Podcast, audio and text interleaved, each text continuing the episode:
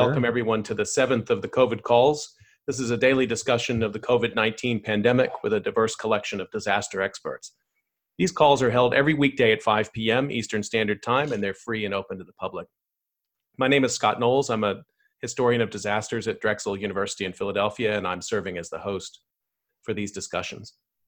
The link to the discussion is the same every day, so if you found us through the Zoom link, you'll find us here with the same link every weekday at 5 p.m. Please help spread the word and send suggestions for guests, and don't be afraid to suggest yourself as a guest. You can also hear these COVID calls recorded as podcasts. Just go to soundcloud.com and search for the Slow Disaster Podcast, and I'll also make the link available to you via Twitter. Tomorrow's guest is Adam Rogers. Adam writes about science for Wired magazine. Before coming to Wired, he was a Knight Science Journalism Fellow at MIT and a reporter for Newsweek. Adam has a news story up today on Wired, and you should check it out. It's called An Old Source for Potential New COVID-19 Drugs, Blood Serum. It's really a great, interesting read. We're going to talk about COVID-19 and the test snafu, vaccines, Silicon Valley, and the tech economy in the age of COVID-19, and more. As of today, there are globally 407,485 confirmed cases of COVID-19, according to the Johns Hopkins Coronavirus Resource Center. That's up from 372,563 cases yesterday. 49,768 of those cases are in the United States, up from 41,708 reported yesterday. There are now reported a total of 600 deaths in the United States.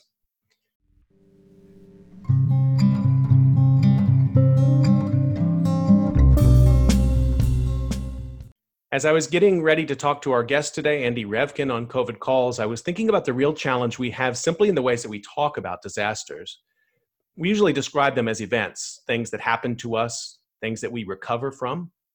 But I think it's much more the case, and I think we're seeing this here, that a disaster is usually a great number of interconnecting processes. They don't come to us from the outside, but they reveal the society that we already have. And we don't recover in some absolute way. The disaster becomes a part of us, becomes part of the fabric of our lives and our memories, psychology, our laws, and in our science. And it's especially this issue of how the COVID-19 pandemic reveals the world of science and American science, especially, that I'm hoping to talk about with Andy Revkin today. So let me introduce him. Andy Revkin is a path-breaking environmental journalist. Previously, he was strategic advisor for environmental and science journalism at the National Geographic Society. Through 2017, he was a senior reporter for climate change at the independent investigative newsroom ProPublica. He was a reporter for the New York Times from 1995 through 2009, when I first started following his writing then. In 2007, he created the .earth environmental blog, a staple of the New York Times that moved to the opinion page in 2010 and ran until 2016. He's also a performing songwriter, and I got to see some of that over the weekend if you're following, and I'll let him talk a little bit about his broadcasts that he's doing. He was performing this weekend for people online, performing a brunch concert online. He was a frequent accompanist of Pete Seeger, in fact. Now he's director of the new initiative on communication and sustainability at Columbia University's Earth Institute. So hi, Andy, and thanks so much for joining the COVID Calls today. It's great to be with you, and it's wonderful that you're doing this. It's a rigorous thing to try to fit into a life where you're teaching and writing, doing all kinds of things, but it's vital. So thank you. Well, I appreciate you joining us, and I want to encourage everyone who's on to please ask questions in the chat. Feel free to send questions throughout the conversation, and I'll get to them as I can. So I just want to dive right in. Andy, I want to ask you about science journalism in this moment. What are the challenges for journalists in the field right now? And I think I'm interested even in knowing, like, what's a day in the life for a journalist trying to cover this story right now?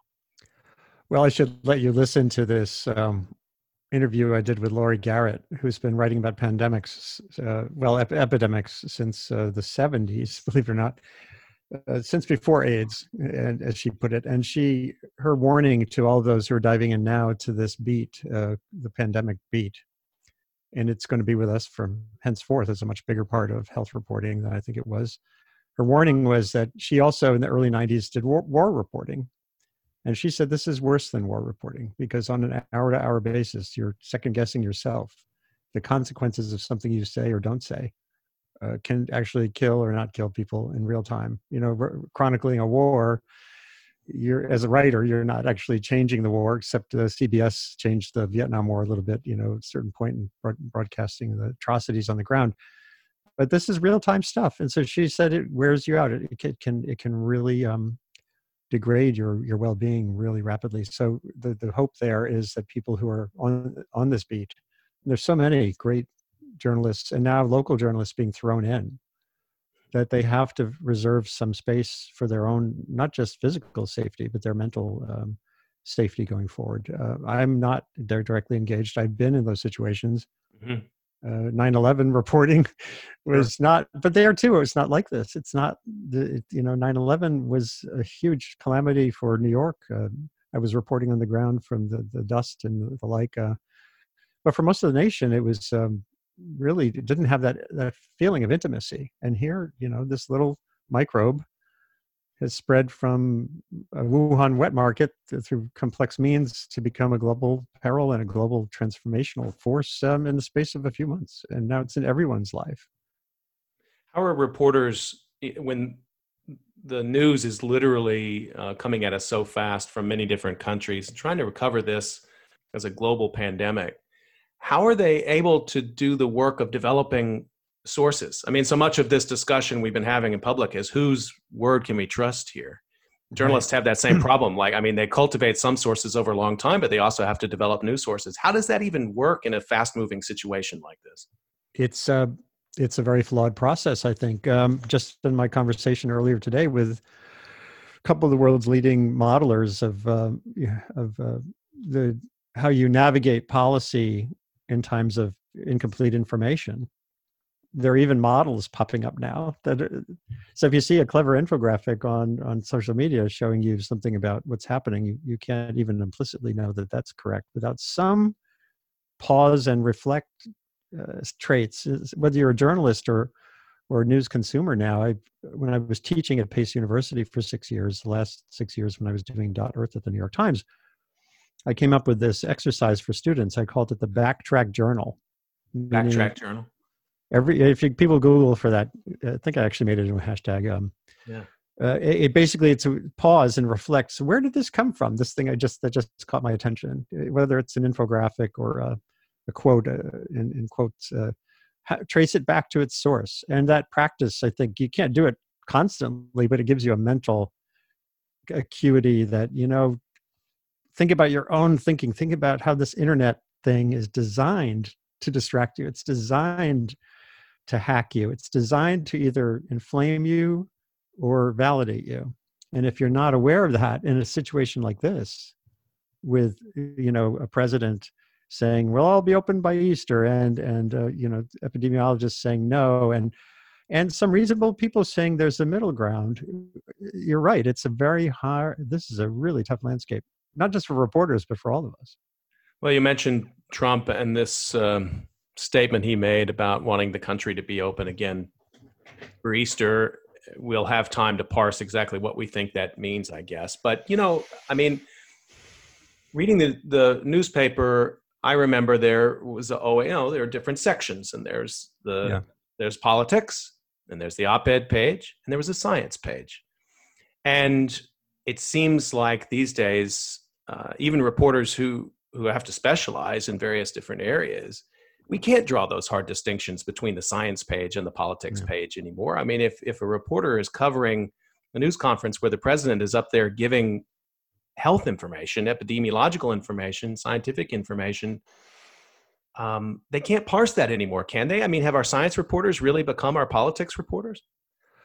Oh, no. And there are these institutional inertial factors in newsrooms that create immense frustrations for those who are specialists, not just science reporters, but business reporters, you know, the ones who know economics, for example, in a newsroom, especially in a rush, especially in the internet age, where, and especially because our main lens on the world is through politics, including most editors at newspapers who rise in the ranks are political editors. The people who run, I'm trying to think of a newspaper I know where the top editorship, maybe the Wall Street Journal might be different.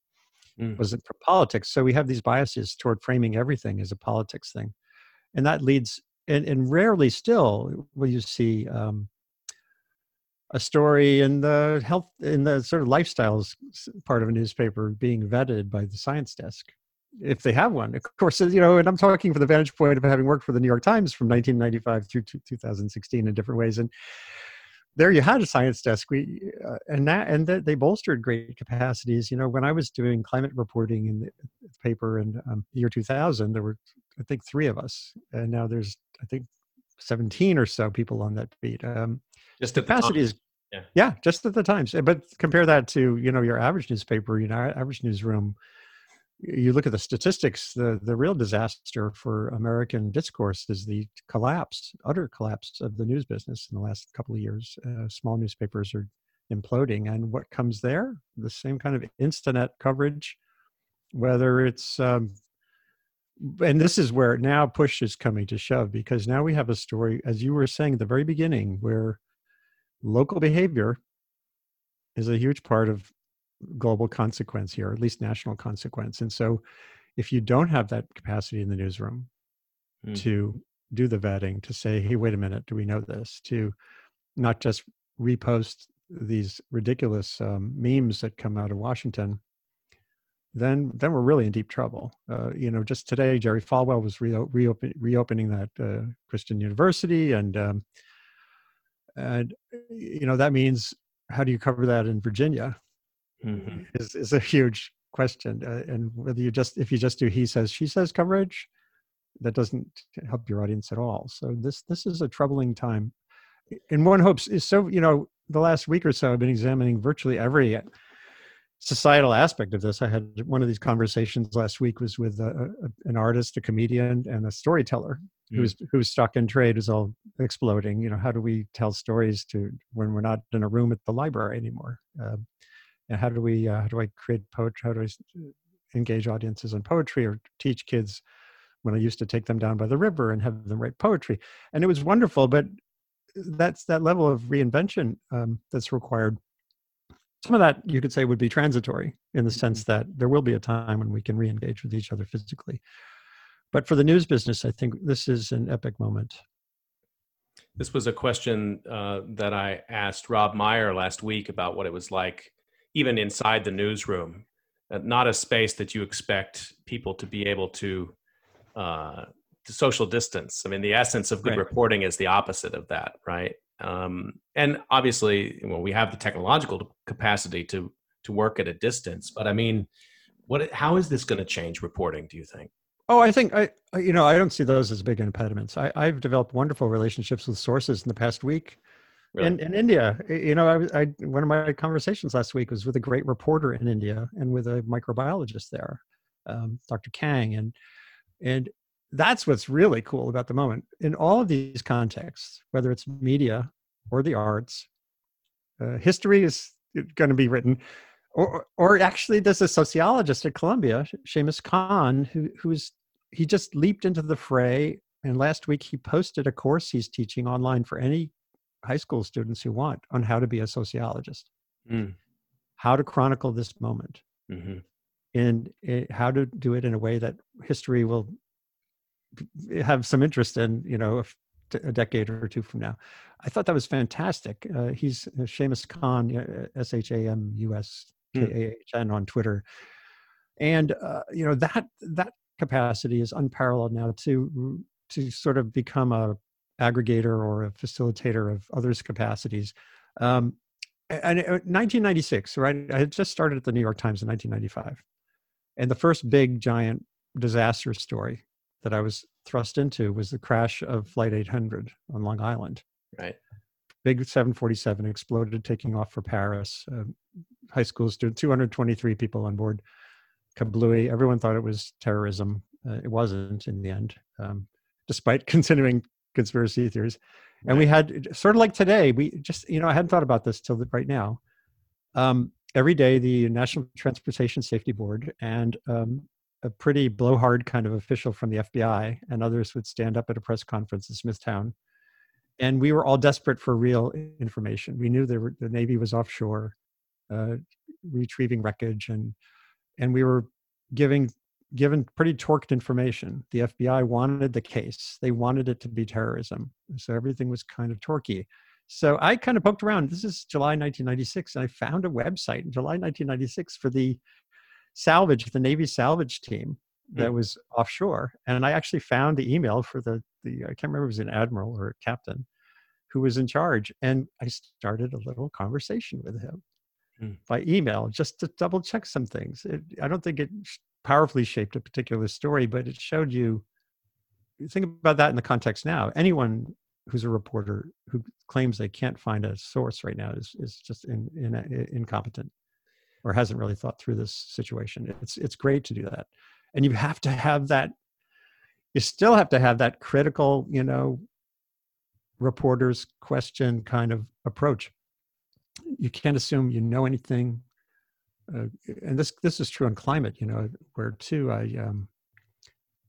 I think I see so much of a great rush. There's been great climate reporting in recent years. Wonderful, fantastic, with all kinds of infographics and drone footage and stuff. But I see some losses. I don't see critical questions being asked that really are back to like, what caused this wildfire? What do I know? What don't I know? You know, what are who are the responsible characters? Is this just climate change because climate change is like the thing I'm thinking about? Or is this climate change, or is this vulnerability change on the ground? You know, and so in this case too, now even more consequentially, it's just finding a way to get back to the basics of good old-fashioned reporting: who, what, where, when, why, and how did we get here, and where do we go, and knowing when to say we don't know, which is a problem that officials often fail to say. You know, we can't help you with that right now. The story you're telling about Flight 800 is really interesting, and I know because you're describing, I think how good journalists work is that you keep trying to go find the sources until you find somebody who can talk with you. And I want to ask about that in the context of these big government agencies today, at this moment, with this administration, which has been so, I mean, it's not that they're anti-science casually, they're anti-science as a matter of policy. Do you think that's made it harder for reporters to get behind the story on this? I mean, obviously, you know, calling a cabinet secretary is one thing. You're going to be waiting around for the callback, but even calls, you know, deeper into agencies, trying to find somebody who will tell you exactly what's going on. You think that's harder now in the era of Trump and science, or no? Journalists are still able to make those calls, find those sources. The first 3.5 years of this administration, there were amazing achievements by journalists who, partially and largely because of the bravery of career government functionaries, were able to get some reality from behind the veil. This was, you know, I was doing this in the George W. Bush years, and again, it often requires the guts of the person with the document or the anecdote that can be verified to come forward. I think that's been sustained pretty well in this particular moment. Yesterday, I was tweeting. I agree with Jay Rosen at New York University, who's been so critical of the press and how they're essentially enabling Trump by shaping so much of our discourse and coverage around Trump said this today, then saying it's not true. And basically it's amplifying things that would, maybe there's another way to get around it completely. So yesterday I was tweeting, you know, I know some White House correspondents. I know it's not possible, but wouldn't it be nice if you could just say, "I have a question for the back row."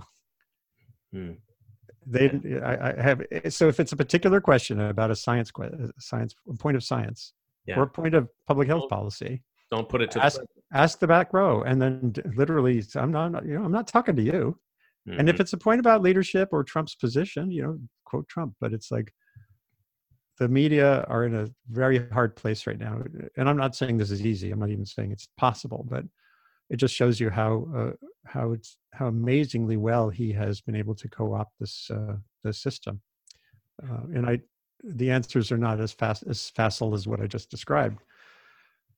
You've covered scientists before working in the government who find themselves in difficult position where they find themselves on maybe the wrong side ideologically with the president. And I'm thinking of Dr. Fauci right now and this story that was in the news today about, you know, Trump may have finally be losing his patience with Dr. Fauci, right? Which is an interesting framing for that. But I think it does really, I wonder if you can say a little bit more about that. I mean, in terms of climate too, I mean, what, what's it like to, you know, do you think inside some of these agencies where, you know, they're trying as hard as they can to get the science right and to protect the public, and then they have to go out there and basically stand next to the leader of the administration who's undermining them with every press conference? I mean, that's a very difficult situation for scientists and government scientists to find themselves in, isn't it? It is. This came up today, actually, in my discussion with some of the folks on my show, my Sustain What show, and Rod Schoonover, who is a scientist, a physicist who had been on the National Intelligence Council, including under Trump. He's the one who quit fairly famously last year when he was being muzzled and what he could say about climate at a hearing. Right. He said, you know, there's an important point to be made about the difference between scientific information and policy, and that you know, he wasn't saying Trump has every right to be, you know, the kind of figure he is being, but he was saying this is scientism, which you probably know as a historian is a thing, meaning this sort of the idea that because public health calculations around the COVID-19 virus say we need absolute clampdown, that's the path forward, without thinking about this bigger issues of economic dislocation, and which will have its own health impacts as well as other societal impacts. So it's kind of like, you know, and there is a fine line, not a fine line, there's a blurry area where science has a role, but it doesn't determine what government does sometimes. In government, you know, we elected a guy, whatever however you want to choose him, gaining office, how to characterize that. He's the president, and there are certain aspects of what happens that he has the right to determine until he's unelected. This, to me, one of the perennial stories here has been, it goes back to the beginning of the administration, that there are people, his former chiefs of staff, people in various high-ranking positions, who, you know, the sense was, well, you know, why would they serve him? And the answer was, we do it not for him, we do it because for the military, or we do it for NASA, or we do it for NOAA, or whatever it is. For America. You know, they do their job as best they can. Yeah, that's tricky. That's a slippery slope. You know, at what point do they find themselves not standing for science or standing for the military, but actually? Yeah. When do they know when the tables have turned? You know, it's like you were saying earlier about, when does the media realize that they're not covering a story? They've become mouthpieces for Trump. I suppose it's a hard question to grapple with, but I've been thinking about this a lot with Dr. Fauci particularly. Oh my God, I know. And I know, I can't remember if I've interviewed him a couple of times way, way, way back on other things. And Fauci is... I'm sure every hour of every day, he's making the calculation you just described. He's saying, can I do more by staying in than by leaving?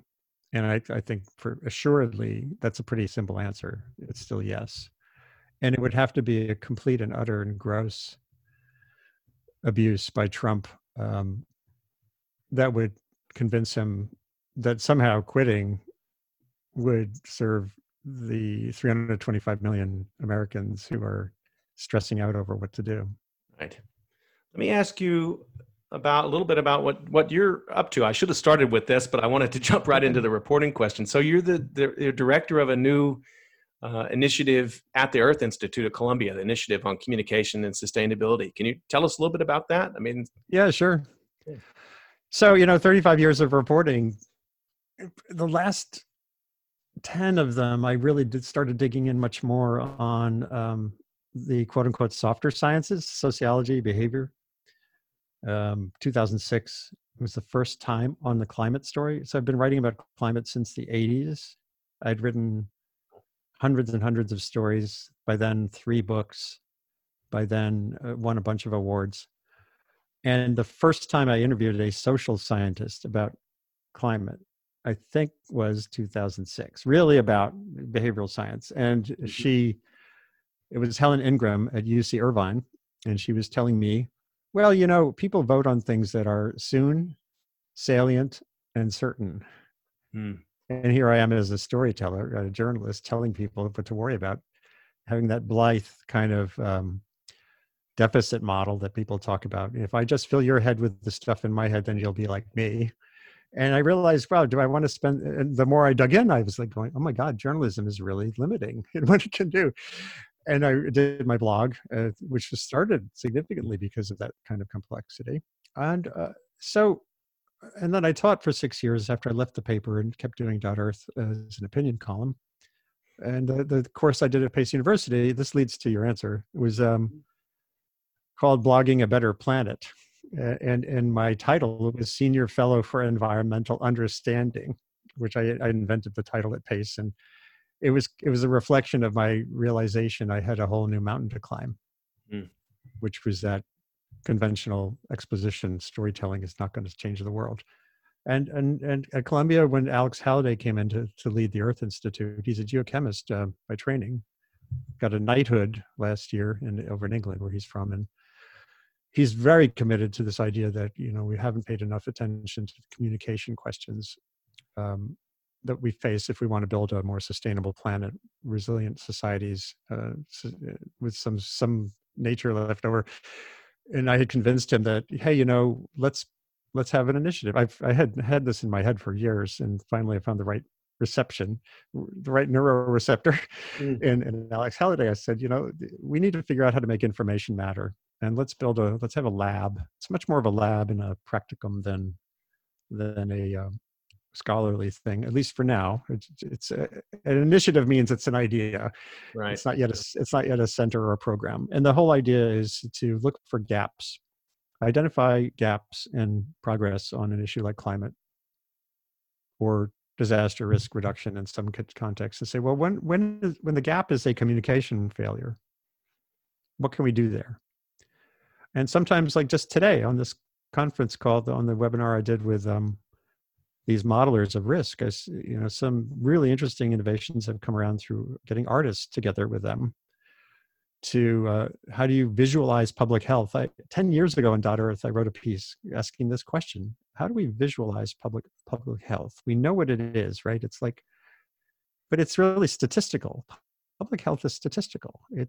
And there was a Howard Koh at Health and Human Services back then was on a panel with me, and he was saying, you know, you go to these hearings. And Bob Perciaseppe was on this panel too. And they were saying, you know, at these hearings, some senator will say, well, where's the bodies? Right. You say this coal-fired power plants are killing 13,000 people a year. Show me the bodies. And we still have to figure out how to do that. And this is a perfect example right now with COVID-19 of how do you prompt, inspire, enable people to make wiser choices. You're not going to tell them or order them or badger them to do so. You have to has to come from within, and there are some interesting experiments underway. So that's the kind of thing we're trying to foster, is a crosstalk, building a network within Columbia and outside that's getting people who would never normally talk to each other, and even in fields. Well, as you know, at a university, there's all these barriers to crosstalk and collaboration, and breaking some of those down so we can have more creative pathways forward is part of one goal. And the thing I just started, this Sustain What video chat, is like an experiment. To me, it articulates what I'm trying to foster. You know, I don't know if StreamYard is the best platform to reach the widest audience. It's cool that it goes to Facebook and Periscope, which I barely knew a month or two ago, and in YouTube. And now what can I do to build that conversation globally? And that, you know, it was like what I did with .earth at the New York Times, my blog. There was no one there saying, hey, Andy, we need an environment blog. I just sort of did it. Right. So making sure we build a culture of creative, outreachy, collaborative passion around getting what we know and don't know to have some more meaning in the world, is what we're trying to do. I'm really glad that you we talked about it, and you explained it in that way because you've just, as you probably know, you've just gone sort of headlong into one of the perennial issues around disaster research. And when I talk about disaster research, I mean it very broadly, everything from social psychology to history to emergency management. But the question you will always hear asked in the hallways of conferences is, are we reaching practitioners? Is the research getting into the hands of the practitioners? And I would say, you know, there are one or two people with their arms crossed saying, that's not our job. Our job is to hunker down and do the research, and we let somebody else find our journal articles. But I think more and more that's really been pushed aside, and the consensus position, I don't want to speak for all of my colleagues, but I do think the consensus position is that, first of all, the way the academy is now, we don't have the luxury not to be relevant to policymakers and to practitioners. Right. But once you get to that point, people go back for that second cup of coffee and they say, okay, now what are we going to do? Well, I don't know. Can we find a journalist? Right. Can we find, how do we even begin this process of translation? Now, it sounds like that's what you're taking up in your initiative, but yeah, that's part of it. Sure. So where do we put the chips? I mean, you know, we are all very busy doing our research. There's a limited amount of time for translation activities. How should we go forward? Should we be devoting less of our time to research and more to translation? Are there certain kinds of actions we can be taking that are higher reward, maybe less risk? All of us are worried about making tenure, keeping those grants. I mean, academics have a lot of pressure on them. And when they step into this world, it frankly can be a little scary sometimes. So what do you think? Well, it is a little scary, but what isn't scary right now, right? This is a century of epic change. The only thing changing faster than the physical environment is the information environment. And universities right now face I think this is an existential moment for universities. I tweeted about this a few days ago. I'm not alone by any means. You know, you've got a generation of people, this cohort right now, like my younger son who's just graduated from Boston University a semester ahead, just in time to come home and not have any job prospects because his field is unraveling. And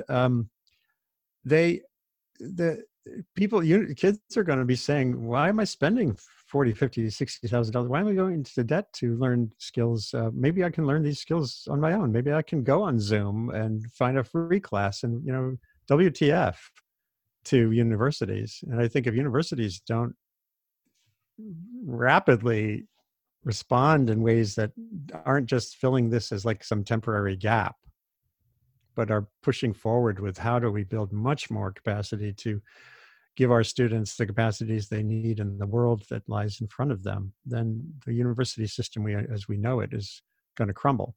I really respect deeply and have known for a long time Michael Crow down at Arizona State, who's proved that you can do large-scale online learning. He still serves tens of thousands of young people on the ground in physical classrooms, and he serves tens of thousands more online. And I'd be curious to I should get him on my video chat soon to talk about what we can learn from them. So I really feel, as I said, for journalism, this is not, I hope universities are not thinking of this as, let's do some Zoomy stuff, you know, the next couple of weeks, and then we'll be back. I don't think it's going to work that way. But the inflection point is not only then about the remote learning, and we were talking earlier, the opportunities you actually see, the way you think this is going to change journalism. So it's not only how the education is delivered, but you think also, do you mean to show the relevance of the education itself, and in terms of kinds of subjects we're now going to focus on? I mean, is this finally time to?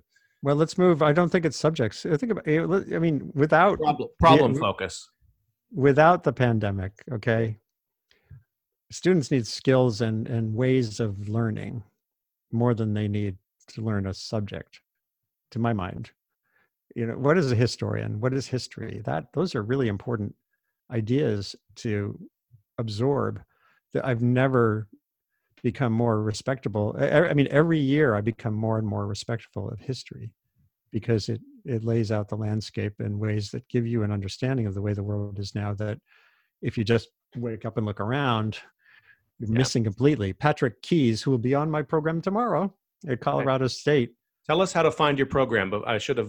They should just Google for sustain what? Like sustain the hashtag. What? Hashtag. And Revkin. At Revkin on Twitter. Yeah. Yeah, I haven't. There's no like home base for it yet. Yeah. Yeah. So I'm right there with you. Yeah, we dive in to do this. But Patrick Keyes wrote a paper with a group of 6 others or so last year called on what he calls Anthropocene risk. And it's all about history and context, and like whether you're looking at water in the Middle East or climate issues in sub-Saharan Africa, and you're not tracking what really creates water stress or the like, then you're missing things that are big and important. Hold on one second, I got to close my door.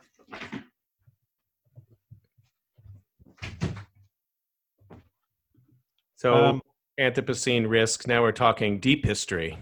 Yeah, and paleoclimate.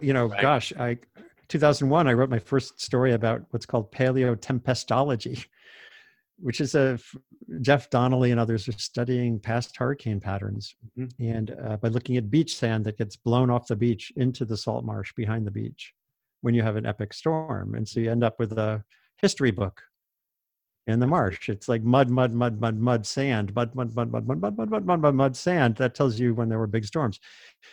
And that's very sobering because it tells you that anyone who says, oh my God, there was a big hurricane in Puerto Rico, climate change, is missing some important context. Big, strong hurricanes are common in that part of the Caribbean. I wrote a story for the New York Times in 2007.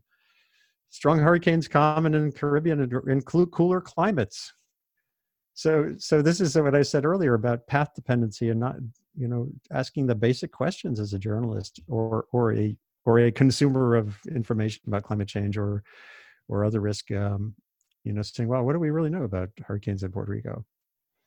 Anyway, just circling back to this key issue with academia, I think this is a big moment.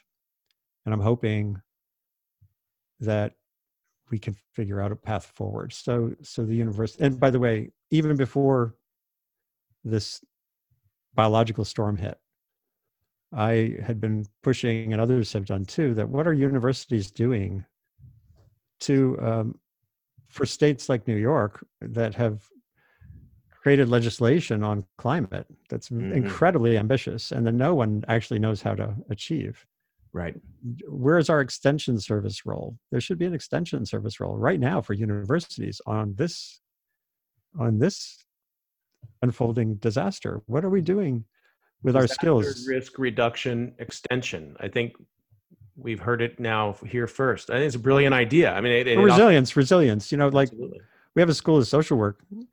They're wonderful, fantastic. And I've been talking with Susie Moser, who's a climate adaptation professional for decades, she's pursuing a project she calls fostering the capacity for what she calls the adaptive mind. If people search for adaptive mind and MOSER, and I was talking to her way before COVID-19 in the climate context, and right now we all needed adaptive mind like never before, and an empathic mind. And that, we all have that in us, but it's now what can we do to foster and maintain that capacity as this unfolds? There's a huge opportunity and responsibility for academia right now.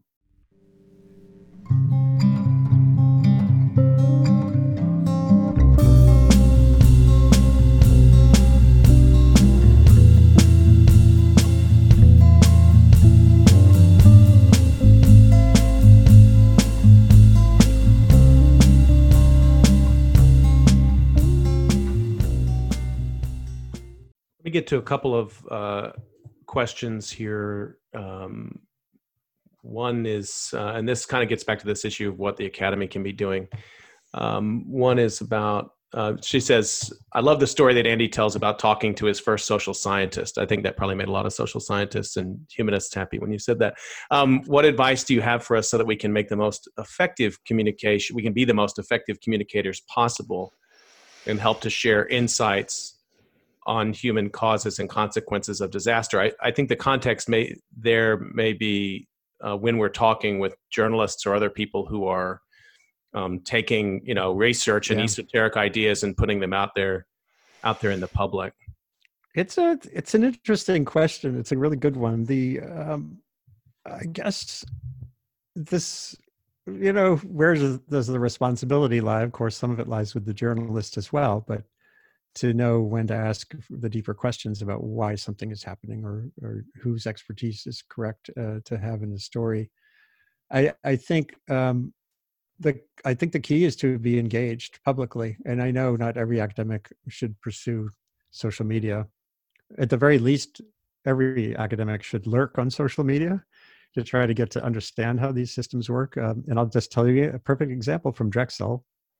I don't think I would ever have, I stumbled more and more deeply into the valuable sociological work and behavioral work around climate through Bob Rule at Drexel, who was he started commenting on my blog and led me to whole bodies of scholarship that I never would have known about if I hadn't been engaged with him. Now that's a two-person dance, right? I had a blog, so I was actually listening to readers. Right. Most newspapers have dropped their comment sections, or they don't moderate the comments enough to think that they have value. And so it really is it has to happen on both ends of the question. But if you're not, as my colleague at Pace University, Maria Lasquet, used to say, social media doesn't work unless you're social. Well, right. And that's kind of been my hope with this set of calls, is to provide it's open to anybody, but it's meant to be a conversation where journalists and experts and others who serve that sort of meso information level can get together and, buld some trust. I think one of the problems I've heard from some of my colleagues when they get a call from a journalist after a disaster, and the journalist's on deadline, right, and the academic may not be on deadline, or they can't get back to them as quickly, or they talk for half an hour and their name doesn't appear in the story. I mean, those are just sort of clumsy, like getting to know you kind of things. I mean, there's a sort of deeper sense in which we should already have these relationships, ways of speaking with each other established before the disaster happens. Getting back to this notion that we're living in disaster all the time anyway, it's an ongoing process. If we're waiting for these individual events, we're never going to really do this translation work that you're talking about as being so crucial. Yeah, well, this is so, we might have to do a part 2 and a part 3 of this, because you're getting into really rich terrain.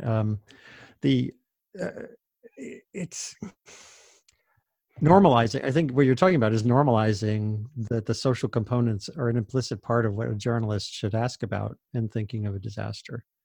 I'll give you actually a really good example that cross filters the climate and everything. The Bahamas, the hurricane Dorian, I think it was Dorian, that ground its way across the Abaco. Yeah, that's Dorian. Terrible destruction. There was one journalist who really got it. I think his name was Shane Smith. He's like the Washington bureau chief for The Guardian. He went to the Bahamas after, and he wrote a really great piece about the slum. It was nearly all Haitian migrant workers who were living in the Bahamas, building and maintaining the tourist economy and living in a slum called the Mud, M-U-D-D, who were devastated. I remember the Bahamas government was tweeting, we have 800 other islands. They're great. They were not damaged. This is an event of poverty, an event of dislocation of deeply poor people from a dysfunctional country. That was the calamity there. It was not climate change. This is me, writing for 33 years at that point about climate change, saying the story is not always climate change. And if you're not asking about those social, geographic, other issues that are right in front of your face, then you're a total fail as a reporter. And I think, I'd love to think sociologists and geographers can raise their hands and be part of the conversation, but some of that responsibility is definitely on the media to know where to point the microphone. Well, I think your career in covering climate really speaks to this problem of telling the story of slow disaster, right? I mean, the global planetary process playing out in many different ways, in many different places. The process is painfully slow and then punctuated, we think, probably by things we call disasters, but the time scale of selling advertising copy on the newspaper is different from the time scale of telling the story of subsiding coast, right? I mean, how we possibly keep those two temporal frames in the same story. And another aspect of this that came up today in the conversation I had with Rob Limpert and Jan, a Dutch risk modeler. This came up in another context where the thing that got everyone's attention, the thing that changed government policy on this unfolding COVID-19 epidemic was an Imperial College model. Right. The one that said, 2 million deaths in the United States. And the Dutch guy, Jan, was saying, it's a pretty problematic. There's aspects of that model that were pretty problematic. And I said, you know what? It reminds me of this recent discussion in climate world where what's called RCP 8.5, as all the climate wonks will know, it's this high-end scenario for emissions and impacts. It kind of became the norm studies were all built around this worst-case scenario, and the media tended to amplify the worst-case scenario, and so everything has this, and now you're seeing the stories saying, well, it's not going to be so bad. It's basically because we were focused on a scenario that was never realistic. It was a high-end scenario among many, but not probable. It was plausible, but not probable. Mm-hmm. And so, but this Imperial College model, which has that same characteristic, is the thing that changed behavior of countries. So is that good or bad?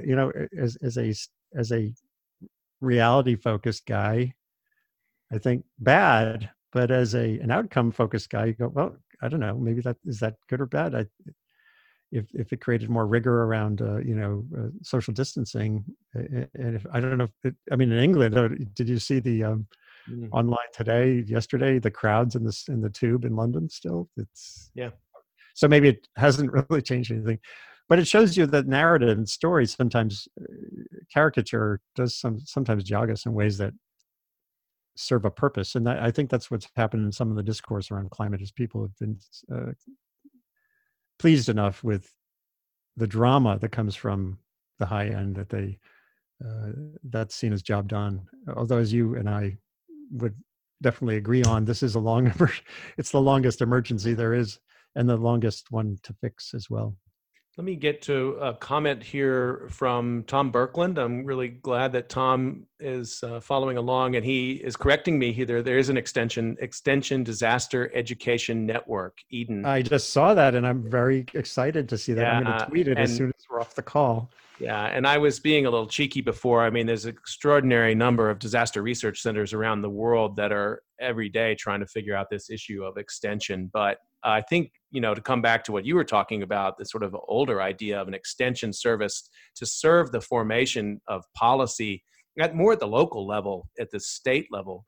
I think we need that in every state. It can't just be one or two centers here and there, or one or two universities here and there. This has to be an all-out push to try to bring what's often locked up in the academy into the realm of service to policy and also to the private sector. The idea that there's some sort of sacred space of the private sector and some sacred space of the academy. I think most of us have gotten past that, but too often that bridge is hard to build and maintain. And I think it's doable. And this gets back to that issue of norms and what is a university for and all that stuff. This past year, there was a pretty exciting development at Columbia, I thought, where Susan Holgate, who works with corporate entities, for the Earth Institute, built a risk school. In this case, for Alliance Bernstein, one of the big, they managed a mere, not 7 trillion, it's $500 billion. They're a $500 billion money management. It's BlackRock is 7 trillion, right? So they all went to school. They came to Columbia. They sat through multiple weeks off and on. They're the senior leadership with climate scientists to get comfortable with each other's language and how you describe risk, how you might integrate sea level rise into the models they use for investment and the like. And it felt to me really great, but it's a hard model. It's sort of a service model. It's like a contractual thing. It's not like academia, right? And so even that, I think you could have all kinds of, we're actually building this spring, even before COVID-19, a resilience journalism project at Columbia to get journalists to think more about systems and to pause and to learn new sets of skills and how to, who to call, like, right, who do you need to call? That's been a little delayed now because of what's going on, but I think it's more relevant than ever. But again, that's not like a scholarly thing. It's more of a service. Right. So, where does that live is an open question still. What we were just talking about prompted a question from Kim Fortune. Come back to this Imperial College model, because I do think that will turn out to be an important part of this overall story whenever it's told. But what are some of the specific critiques of the model? Can you come back to that a little bit? Oh, I think it's just that I could follow up with him and send the listener a note. But I think it doesn't necessarily say that that's a probable outcome. It was more like it's a high-end outcome that got interpreted quickly as this is coming, and I think that was the issue that he was characterizing. I see. And she had a second question. In your view, in your experience, what are some of the effective strategies for countering what she describes as Fox News fed disavowals of the significance of COVID-19. So I mean, this is a very specific question to our moment right now, and sort of brings us back around to these questions of the responsibility and the work of reporters in this particular moment. How do you counter that? Is it through just establishing more truthful narratives and hope that people find and latch onto the right narrative? Or is it a direct countering that, saying, no, this narrative is wrong and we need to correct it, or some other strategy? This gets to the importance of the social and behavioral sciences. We're locked into a situation in the United States, and not unique here. There are other places like this where the cultural divides really do profoundly shape not only how you perceive the world, but how you receive information about the world. So you're in a kind of a feedback loop, which is the kind of thing that led someone to take some chloroquine-containing aquarium cleaner, thinking that was going to protect this couple from the virus after Trump mentioned chloroquine, and he died and she's in intensive care. Now, hopefully those stories will kick back in ways that people through direct experience will realize, maybe I do need to shelter in place. And, unfortunately, the really scary part of what's unfolding is the delay factor. There's a reason numbers like 15 days are out there. It's because people can be highly infectious and non-symptomatic for periods of many days. And that's just they're going around spreading this gift, and so people who are on the beaches the last week in Florida, this kid's going back and hopefully not kissing their grandparents. This is going to unfold in ways that no matter what your ideology is, you're going to see the consequences unfolding in your own lives. Just today, I first learned. I remember 2 months ago, someone articulating to me that, looking at the numbers, that this is the definition of a big event like the Spanish flu is that, it was Don McNeil, my old friend from the New York Times. He was on the Daily, and he was saying that in Spanish flu, everyone knew someone who died. 2% mortality rate is horrific, but really it's just 2%, right? But it meant that everyone knew someone who died. Right. And I just last night, a friend of mine died. Yeah. Alan Finder at the time. She's my first direct person. My father is dying right now in a Connecticut hospital for unrelated reasons, but we're never going to be able to see him. He's going to pass away without us being able to be at his bedside because of COVID virus. He's just been transferred today from the hospital back to his nursing home, and but we'll never be able to see him, and he's going to die.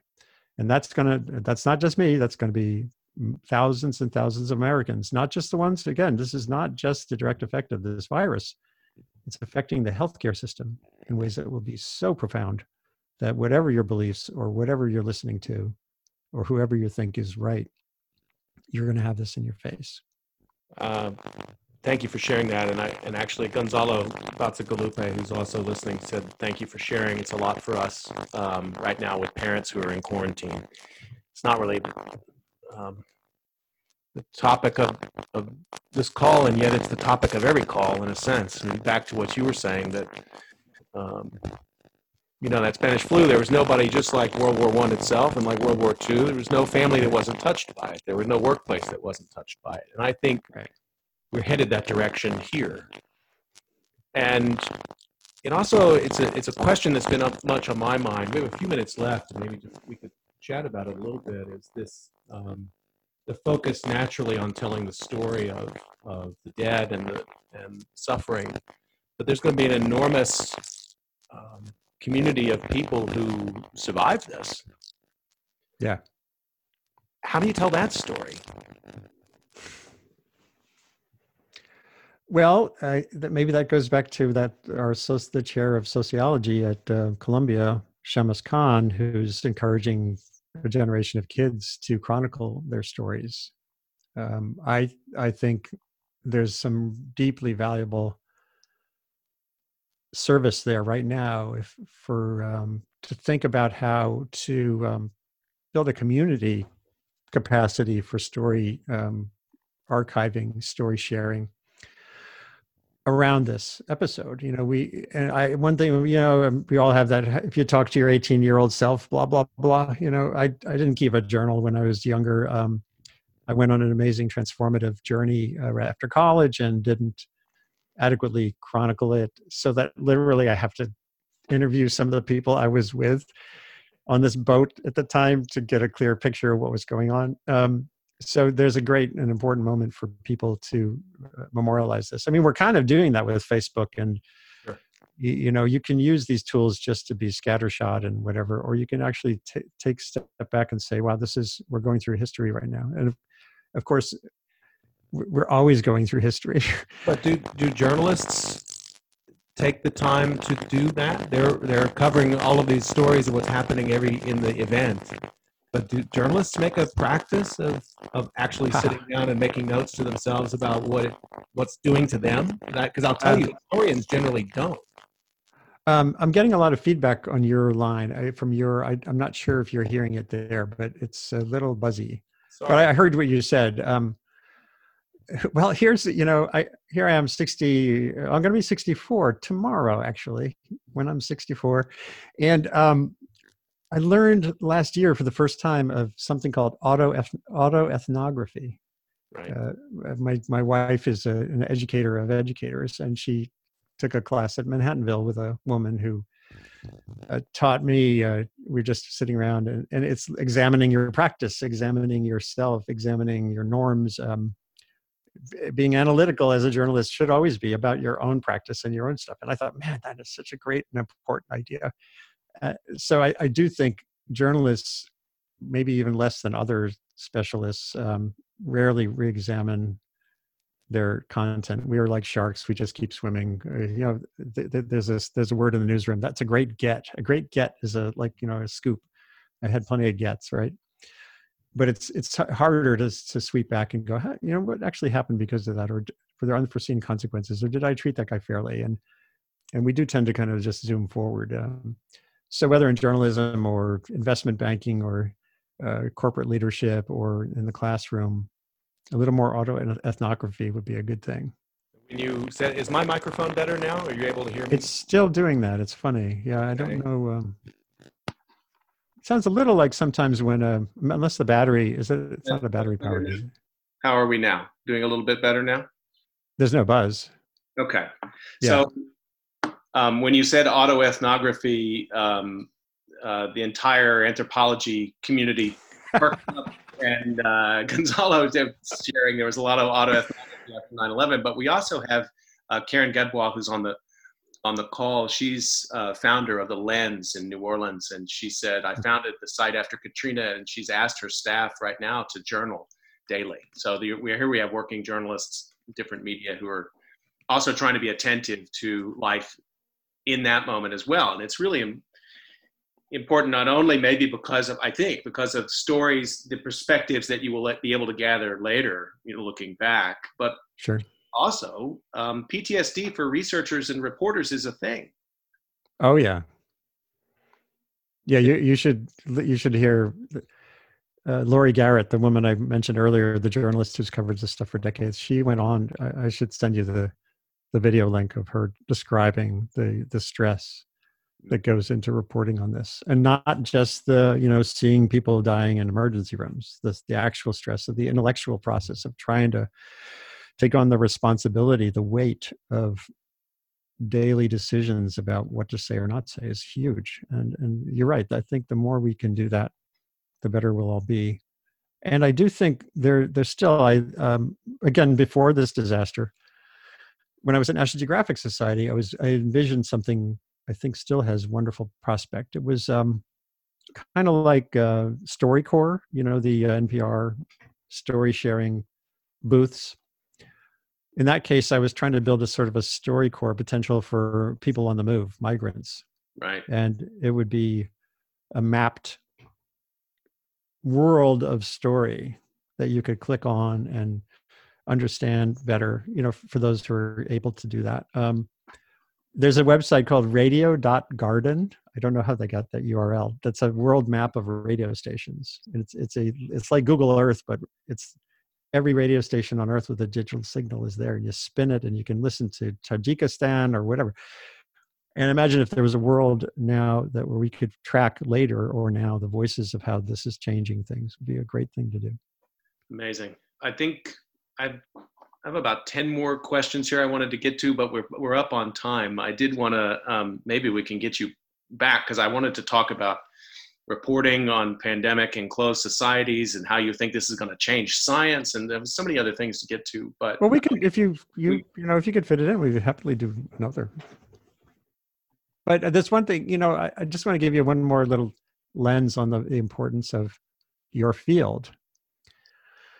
Disaster professionals. Dennis Milletti at University of Colorado Boulder, retired now. I had the privilege 13 years or so ago of going to Mexico City to a meeting arranged by an astronaut, Rusty Schweikert, who heads this effort to limit our risk from incoming asteroids, right? Sounds pretty wonky and super disaster movie stuff, but it's a real deal, right? And so they had a scenario planning exercise. There were military people there. I played the journalist. It was so there was scientists, journalists, an astronaut, and Dennis Milletti was there representing the field of disaster sociology. And we're sitting through this exercise, and someone was talking about, well, when they identified the asteroid that was going to hit the Indian Ocean off of Mumbai in the year 2023, blah, blah, blah.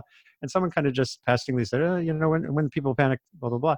And Dennis, he shot up his hand like a kid in the second grade, and he said, people don't panic. And he said, we know this. Here, I can show you a stack of studies showing that people comply. He's done a lot of work on hurricane evacuation, blah, blah, blah. And I just love that moment, because it showed you that when expertise in these fields is in the room, and someone has to think of that, right? Someone has to say, hey, you know, we need them in the room. That can really change perceptions and change the context based on actual science. Pretty cool. That's an amazing story. And, you know, it's the second part of that the disaster researchers will sometimes point out is people don't panic, but elites do. Right. They're all buying these. Yeah. Yeah. So I think if it's okay, we'll, I'm going to book you for a sort of part two. We can talk a little bit more a little bit later, but I'm going to wrap this call up now. Before I do that, I want to remind everybody that we have Adam Rogers tomorrow, and also maybe when we get you back, Andy, we can talk about your book, which is coming out April 7th, The Human Planet Earth at the Dawn of the Anthropocene, coming out just in 2 weeks. Oh my gosh, with George Steinmetz as a co-author. You're the first journalist I'm aware of that wrote about the Anthropocene. Yeah, well, actually, I was on the Anthropocene Working Group for 6 years, because I wrote something in 1992 in my first global warming book that essentially predicted this was going to... I wrote that Earth Scientists of the Future might name this era for its causative element for us, and that was 1992. I was thinking the future like, you know, Isaac Asimov novel Future, right. And it happened eight years later. Yeah, here we are. Anthropocene has now become a rubric that a lot of us are working with. So yeah, it's pretty funny. Andy, thanks so much. And I want to, again, promote you tell us again, we can catch you on the Sustain What? Sustain What is the hashtag I'm using on Twitter and Facebook. And it's just search for my name, Revkin, and Sustain What, and Earth Institute. They'll kind of find it. We'll catch you on the Twitter sphere. Thanks again, Andy, for sharing this time. And everybody, we will see you tomorrow at 5:00 for COVID Calls. Thanks.